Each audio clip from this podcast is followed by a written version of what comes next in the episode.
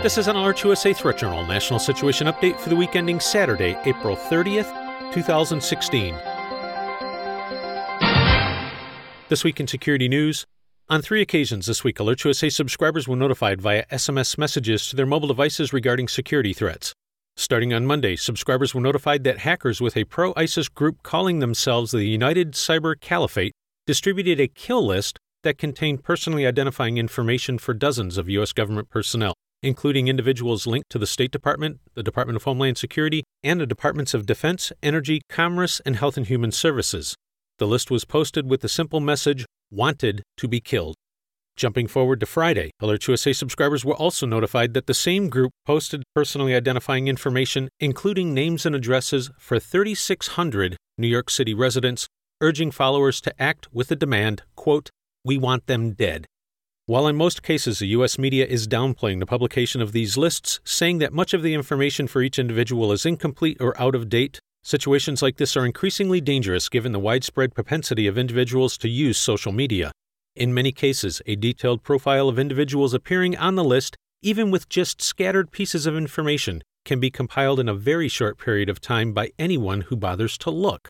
As AlertsUSA has previously reported on multiple occasions over the past two years, the FBI, Department of Homeland Security, and Department of Defense continue to specifically warn police, members of the armed services, and others connected with the defense and intelligence community to maintain a high level of vigilance and situational awareness, as well as to observe operational security practices at all times, and in particular when posting online. Members of the general public would do very well to heed these warnings also. While posting your birthday or the name of your high school or college today may seem innocuous and harmless, combined with your photograph, address, place of employment, and the names of your children, as well as the wealth of information available through low cost background search websites, as well as the data available all over the internet from the massive data breaches constantly being reported through this service as well as in the news, it would be foolish to continue posting personal information online. The threats are very real.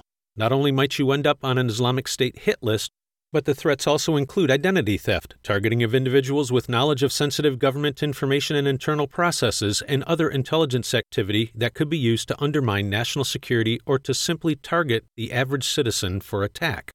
You can find more in this story, including a list of resources to help you reduce or eliminate your online digital footprint, in this week's issue of the Threat Journal newsletter. If you are not already a subscriber, visit threatjournal.com and sign up today. The publication is free and will remain that way.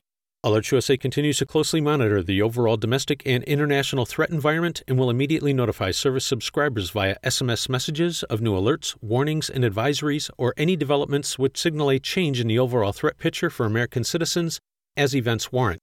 In travel security news, in addition to a standing U.S. government issued worldwide caution, worldwide travel alert, and the new Europe wide travel alert, there are also more than three dozen additional alerts and warnings in effect for individual countries around the world specifically identified as posing significant risks for U.S. citizens. As always, if you are planning travel abroad, even to such common locations as the Caribbean, Mexico, or Europe, AlertsUSA strongly recommends checking out the U.S. State Department's travel website for safety and security information about your destination. We also recommend visiting the equivalent websites of the Canadian, Australian, and British governments to see the travel guidance that those nations are providing to their citizens, as threats and assessments can and do vary. This has been an AlertsUSA Threat Journal National Situation Update for the week ending Saturday, April 30th, 2016.